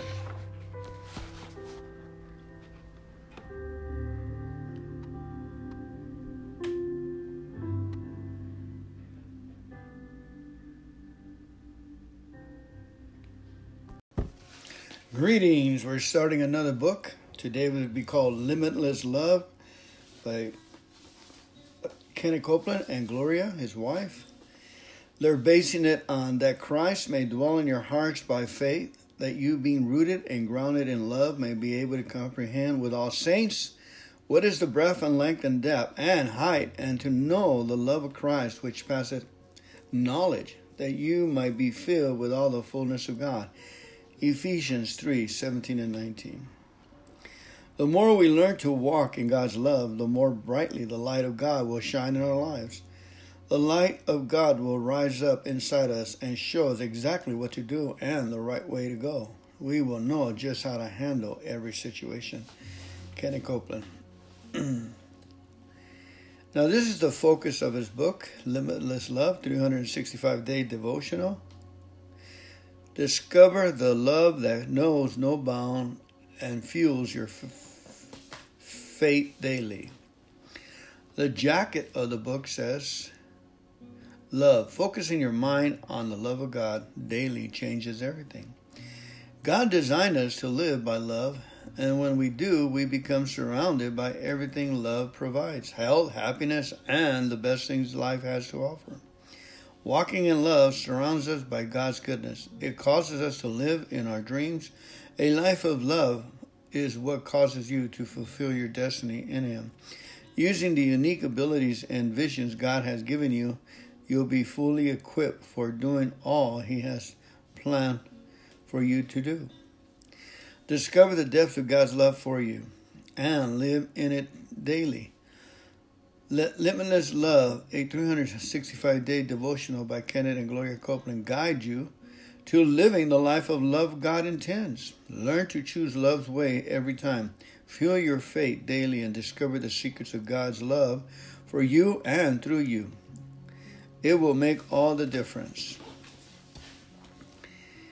Kenneth and Gloria Copeland are internationally known speakers, authors, and television ministers.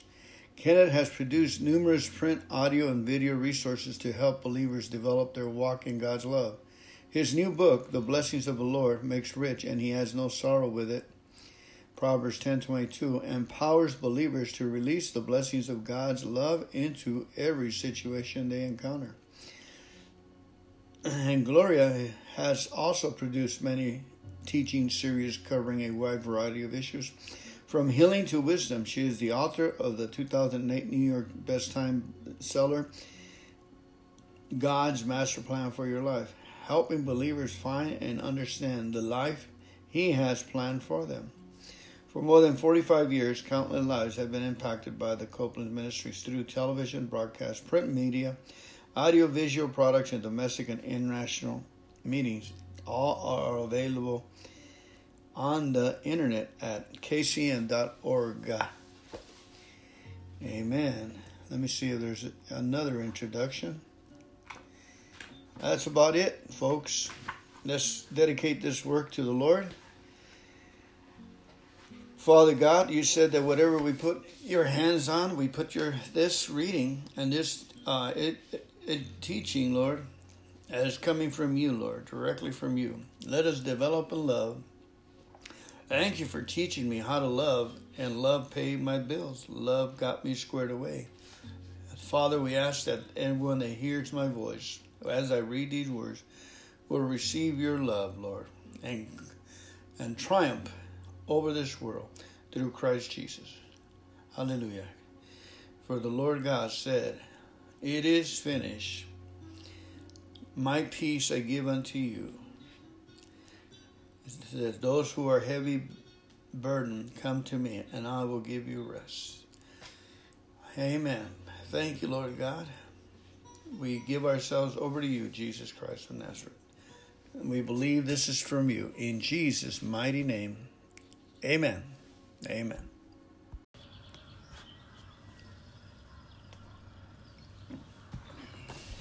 Limitless Love by Kenny Copeland. Take love to work. Colossians 3 22 and 24 say, Servants, obey in all things your master according to the flesh, not with eye service as man pleasers, but in singleness of heart, fearing God. And whatsoever you do, do it heartily as to the Lord, and not unto men knowing that of the Lord you shall receive the reward of the inheritance, for you serve the Lord Christ. Colossians 3 22 and 24. The church could win greater numbers of people to the Lord if believers would take the love of God with them into the workplace. People are turned off to the gospel by Christians who carry their Bibles to the office while they're cheating their employer out of a full day's work. It's a sad thing when a believer professes time professes his faith to his fellow employees and then comes in late morning after morning, uses company time to do personal business, spends business hours chatting with coworkers, and then tops it all by out by talking ugly about his boss. A Christian who behaves like that would give more glory to, to the Lord by leaving his Bible at home and keeping his mouth shut until he learns to demonstrate the love and integrity of God with his life and not just his lips. I know that's a strong statement, but it is true. I have firsthand knowledge of one Jewish man in particular who wouldn't give the gospel the time of day for years because of the shabby work habits of those who knew who called themselves Christians. He finally did get saved, but he did it in spite of them, not because of them. On the other hand, believers who do walk in love on the job shine like stars in a dark night. They preach without saying a word. It gets people's attention when someone works diligently and keeps a good attitude. It's an outstanding thing when an employee gives 110% of the job. Not only when the boss is looking, but when he isn't. Generally speaking, the business world these days is one of the most brutal places you can find it's considered normal for employees to undercut and betray each other in an effort to get ahead. Criticism of supervisors and those in authority is commonplace. But as believers, the love of God compels us to act differently. It demands that we serve our employers with the same devotion and excellence for which we serve Jesus Himself. God's love will cause us to get to work a little early and come back from lunch on time. It will inspire us to speak kindly and respectfully of bosses and supervisors, focusing on their strength instead of their weaknesses. When we walk in love in the workplace, we for, will forget about pushing of our own successes and search our out ways to contribute to the success of others, while trusting the Lord to bring us reward. It will come too. It will come not only in the form of pay raises and promotions, but in the form of souls won to the Lord, and that is the greatest reward of all.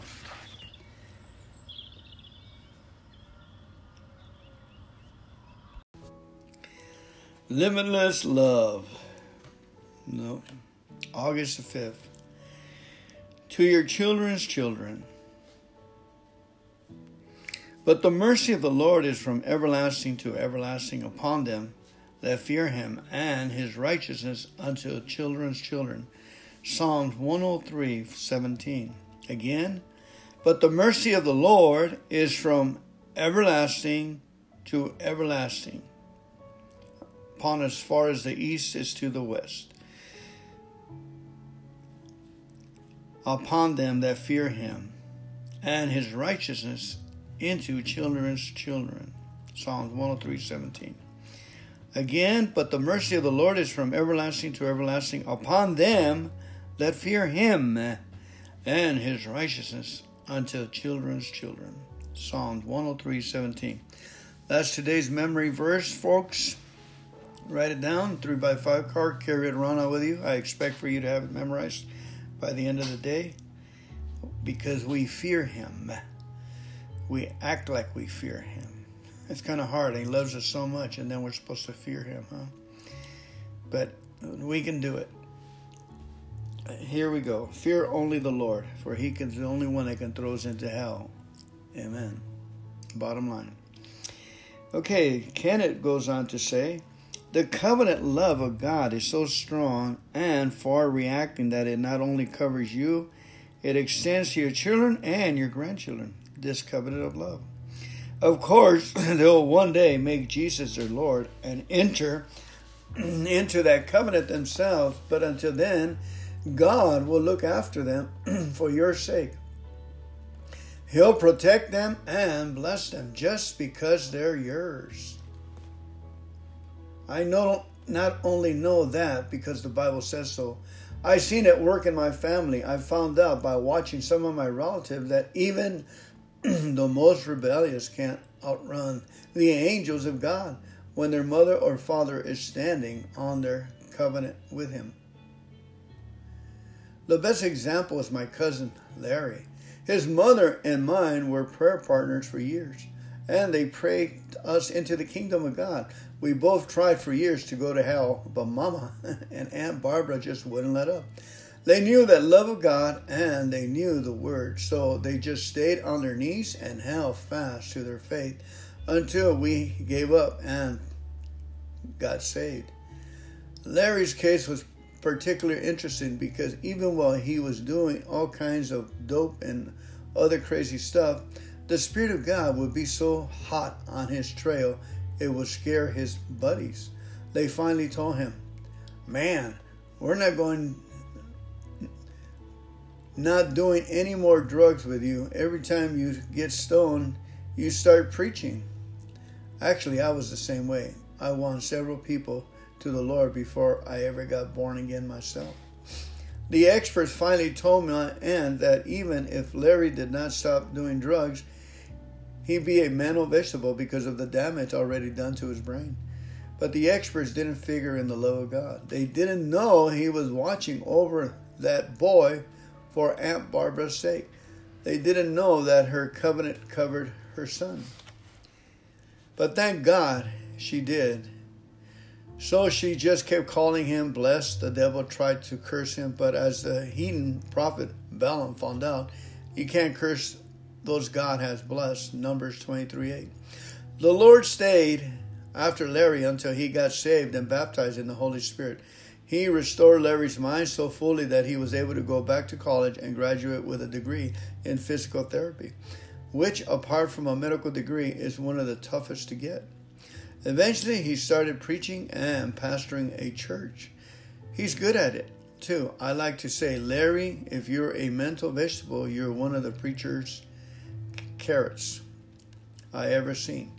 We can both laugh about it now because we know we are living demonstrations of just how far the love of God can reach. We are walking proof that His covenant extends to His children's children.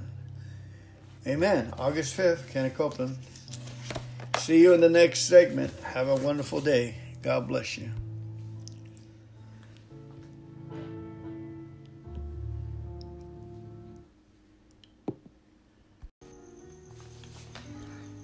Limitless Love, August 30th.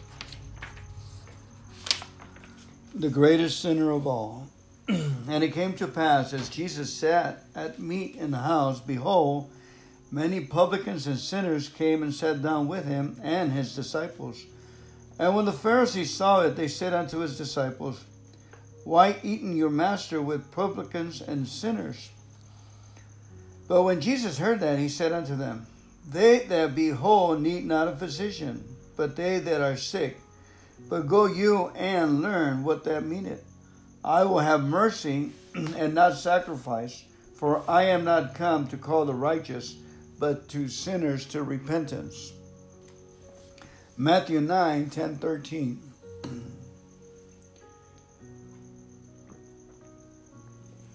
In Jesus' day, the most unloving group of people on earth was the Pharisees. Jesus rebuked them more sternly than anyone else. He warned his disciples not to be like them, for they bind heavy burdens and grievous to the bone, and lay them on men's shoulders, but they themselves would not move them with one little finger. Matthew 23 4.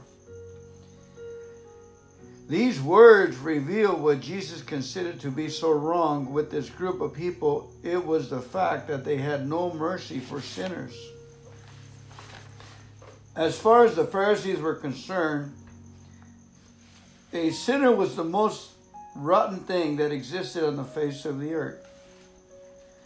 As he brushed against sinners in the marketplace, he would go straight home, take a bath, and wash his clothes. What's more, he was self righteous about it because he assumed that God hated sinners just as much as he did. When Jesus taught that heaven would rejoice over one sinner who repented, I totally it totally upset at their traditions. They were repulsive by the concept of such mercy. Why? Primarily because they thought they didn't need it. They mistakenly believed their religious works had earned them a place of right standing with God and didn't realize it was the mercy of God that was keeping them alive. They didn't realize that they were the chief of all sinners. The first Pharisee we have record of who received that revelation was the Apostle Paul. He called himself the chief of sinners, 1 Timothy 1.15. Because of the days before he was born again, he had no mercy. He genuinely thought Christians were wrong, so he hated them, imprisoned, and killed. He had no mercy on them. In the sight of God, a person who has no mercy is the greatest sinner of all. Therefore, as born again children of God, that is the one fault we must guard more carefully against we must never allow ourselves to fall into the trap of the Pharisees. We must never despise someone because they fall in prey to sin. On the contrary, we must forever remember that we have all sinned and fallen short of the glory of God. We must remember that God loves us in spite of, not because of ourselves, and the mercy we have received from Him, we must always be ready to give.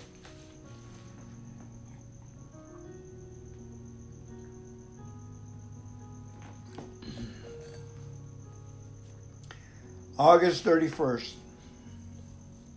The mercy that never stops. Oh, give thanks unto the Lord, for he is good, for his mercy endures forever. Oh, give thanks unto the God of gods, for his mercy endureth forever. Psalm 136, 1 and 2. The Old Testament words used to refer to uh, the agape, God kind of love, in the word mercy. Because God is merciful, He is good to those who don't deserve the goodness. Because God is merciful, He gives us the blessing and the more favor than we could ever deserve. God's mercy caused Him to intervene and take upon Himself through Jesus the punishment for sin and then gave to us the righteous rewards that only He Himself is worthy of. Mercy is a quality that is uniquely God, just as God is love. God is mercy. There is no mercy outside of God. He is the source of all mercy. So any mercy we receive, we can actually receive from Him. Mercy is always and forever the gift of God. Actually, mercy is such an unchangeable part of God's nature that the original Hebrew text of these verses in Psalm 136 simply says, Oh, give thanks unto the Lord, for he is good, for his mercy forever. The word endure it isn't even there. It was added by the translators in an attempt to magnify the fact that God's mercy never comes to an end. God's mercy to cease, God Himself would have to cease. For He is goodness and mercy forever. Practically speaking, that means God never stops extending His goodness to you in every area of your life. He doesn't just have mercy on your spirituality, forgive you of your sins, and then say, okay, now that's as much as you're going to get from me. I delivered you from sin and I'll get you to heaven. But you'll just have to put up with the sickness in your body after all. You brought it on yourself by your own stupidity. So I am not going to heal it. You of it. For God to say something like that, His mercy would have to stop. It would have to cease operating. And according to the Bible, that's impossible. God's mercy endures forever. What's more, Psalm 145 says He is full of mercy and compassion. If God stopped after delivering you from 60 or 70% of your afflictions, that would mean He was just 60 or 70% mercy, wouldn't it? But that's impossible because the Bible assures us He is 100% mercy, 100% all the time. The only thing that can hinder God's mercy in your life is your own failure to receive it. So get out of His way by simply faith and trust in Him.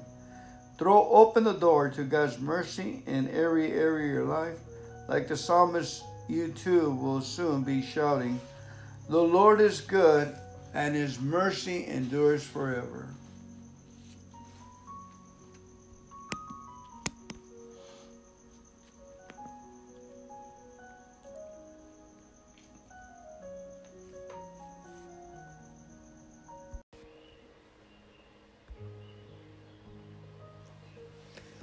Greetings. Welcome to today's reading of Limitless Love.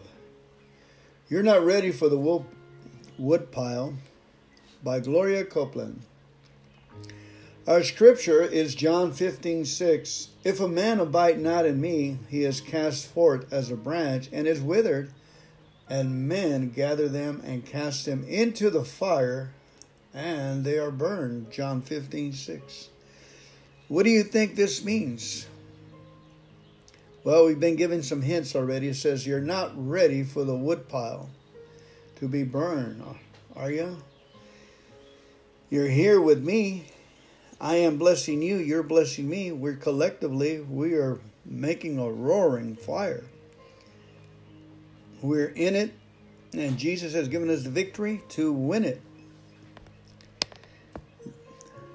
The battle has been fixed, guys. The game has been fixed we win. We are victorious in Christ Jesus.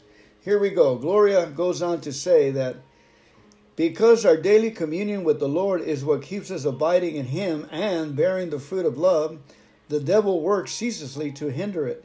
He pressures us with busy schedules and tries to convince us we just don't have time to fellowship with God. When we do sit down to read the Word and pray, He endeavors to distract us with thoughts of other things and interrupts of every sort. Interruptions. If we yield to these pressures and miss out on time of prayer, the devil heaps condemnation on us. He makes us reluctantly to draw near to the Lord again by convincing us that God is mad at us for neglecting Him.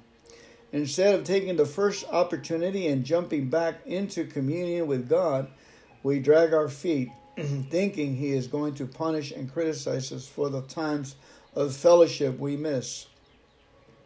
The devil may even misquote scripture and say that God is fed up with all with our failures and ready to cast us into the fire. He'll tell us God has thrown us into the woodpile. Don't listen to lies like that. God isn't mad at you when you miss your time of fellowship with Him. He doesn't want to punish you. He loves you. He is eagerly waiting for you to draw near to Him. And the moment you do, He will draw near to you. He will speak to you and help you and bless you because that's what He wants to do. That's the whole reason for commands you to abide in Him. It's only through the union He can get to you Again, that's the whole reason he commands you to abide in him. It's only through that union he can get to you the grace and strength you need to live in victory. He is the vine and you are the branch. If the branch removes itself from the vine, it will wither. Not because the branch is mad at you, but because without living contact between them, the vine cannot do for the branch what it is supposed to do. What's more, that scripture doesn't say that the vines gather wither branches and burns them. It says that men do. When we stop spending time with the Lord, we get burned by the natural circumstances of life. When trouble comes, we don't have the divine life flowing through us that we need to overcome it. If we haven't been abiding in the Lord, we don't have our fate ready we don't have the fruit of the Spirit flowing out of us and the wisdom of God operating in us to enable us to handle the situation. So don't let the devil trick you into getting yourself into that condition. Don't let him distract you and deprive you of your communion with the Lord. Don't ever let him condemn you and convince you that God has thrown you in the woodpile and doesn't want fellowship with you. He loves you. I love you. Resist those lies and realize it's the devil, not the Lord, who is wanting you to get burned up. The Word of the Lord, Limitless Love by Gloria Copeland. Beautiful, beautiful, beautiful.